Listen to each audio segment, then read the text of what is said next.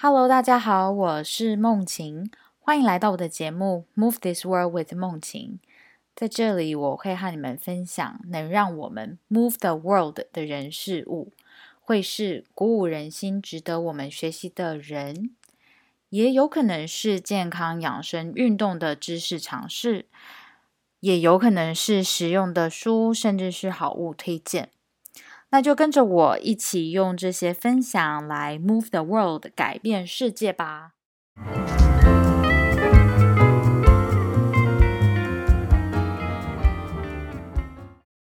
Hello，大家好，今天要和大家介绍的运动员是 Alison Felix。那在开始讲 Alison Felix 之前，想跟大家讲一下，今天除了我以外呢，还有一个。三不五时会发出声音的特别背景来宾，那他就是我儿子啦。他现在在睡觉，不过如果不小心发出声音的话，你们就再多多包容啦。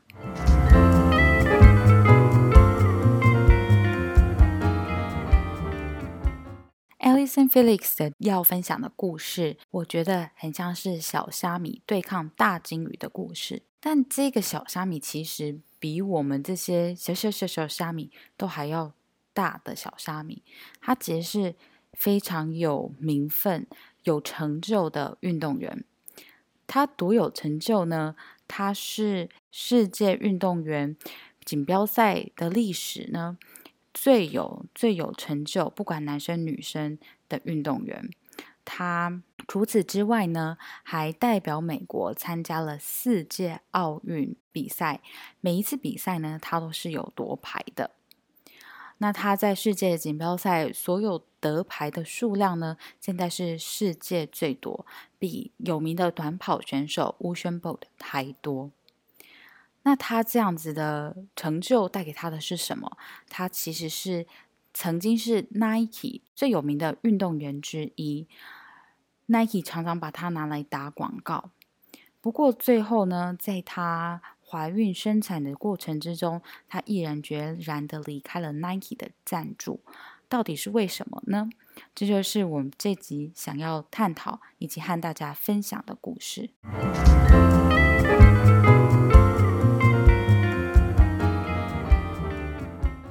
近年来，Alison Felix 开始为女性在运动界以及在其他行业产假权益发声。这一切的契机呢，其实是来自于她自己怀孕和生产的经历。她的生产经历是非常惊险的。那怎么样开始呢？她说她有一个非常正常健康的怀孕经验。她是一个运动员，而且是优秀的运动员，所以她知道在怀孕的期间，她应该要怎么照顾自己，要怎么吃才是对的，要怎么休息才是对的。而且她在运动，呃，怀孕期间呢，也持续的有在运动。她的计划就是说，她在怀孕期间呢，能越健康、人越 fit 越好。等到她生产完之后，她的计划就是要参加二零二零年的夏季奥运。但是呢，在她第三十二周的产检的时候，医生发现宝宝的状况不佳。医生发现呢，原来 Alison Felix 有紫癜前前症。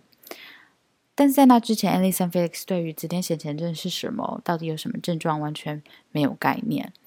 那他被医生告知之后，他自己也才发现，他基本上是没有任何症状的，除了就是宝宝状况不佳，然后他脚呢有些微、些微、些微的水肿以外，他根本不知道，他甚至也不知道，就是黑人女性其实比其他种族更容易有呃紫癜前前症的发展。所以当天呢，他说他原本下午有安排一个拍照活动。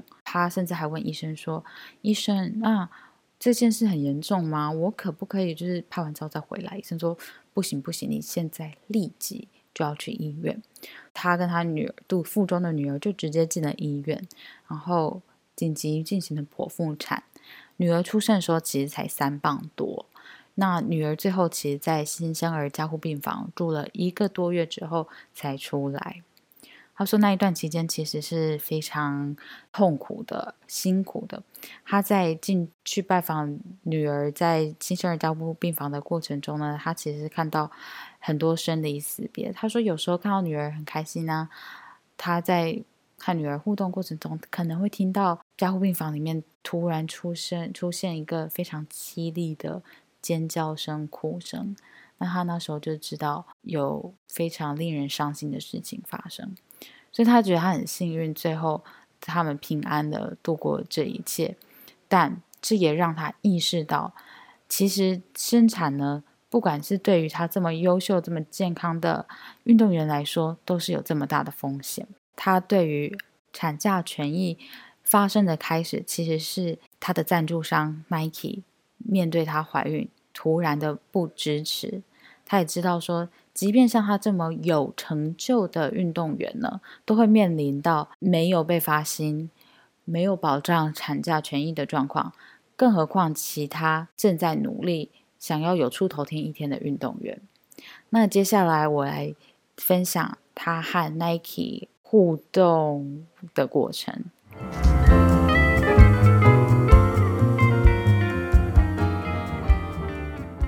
一般来说。运动员他们被运动品牌赞助，他们其实是约聘员工，所以他们是常常要定期的去做签约这个动作。那就在 Alison Felix 怀孕的那段期间呢，她正在奈和 Nike 重谈合约内容。她那时候要求 Nike 在合约上呢保障她在生产前后的这段过程呢有薪资的保障，她。不要因为就是在生产前后，呃，跑步的成绩没有过去好呢，而被惩罚。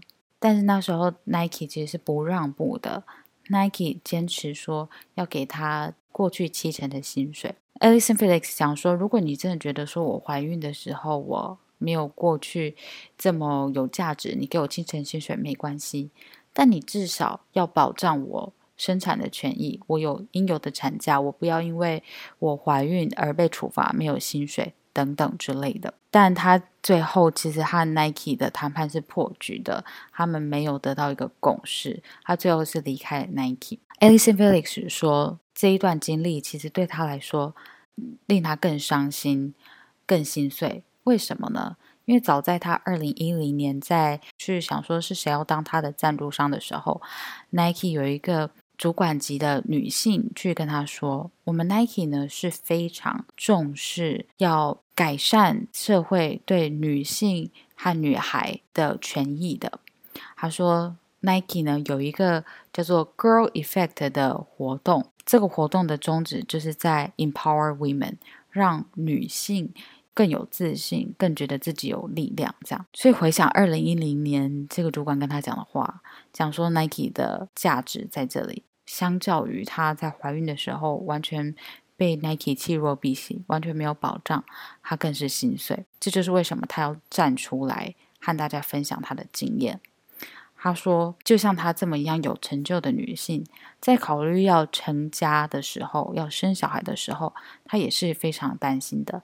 她很焦虑，她焦虑说她会不会因为怀孕而没有工作。她希望最终女性呢在职场上都有产假权益的保障，而且是在法律上有保障，特别是美国，而不是靠每一家公司自己的良心。”他的故事到这里，希望嗯听众们可以跟我一起思考，就是说，当你遇到这种不平等的待遇，它小到是对一个个体，但是大到会是一个系统上的不平等待遇，你会愿意冒着和当下的金主决裂的风险，来为自己，也为其他。共同受到不平等对待的人发生吗？风险是很大，但是什么样的契机、什么样的动机会让你做出和他一样的选择呢？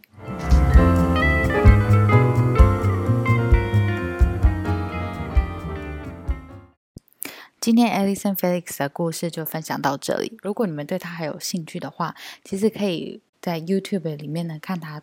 跑步比赛的影片。我自己看了几个，我就觉得非常振奋人心。他跑步专注的神情，展现出力与美。那之后的节目，我还会陆续介绍另外两位运动员，Kara Goucher 和 Alicia Montano。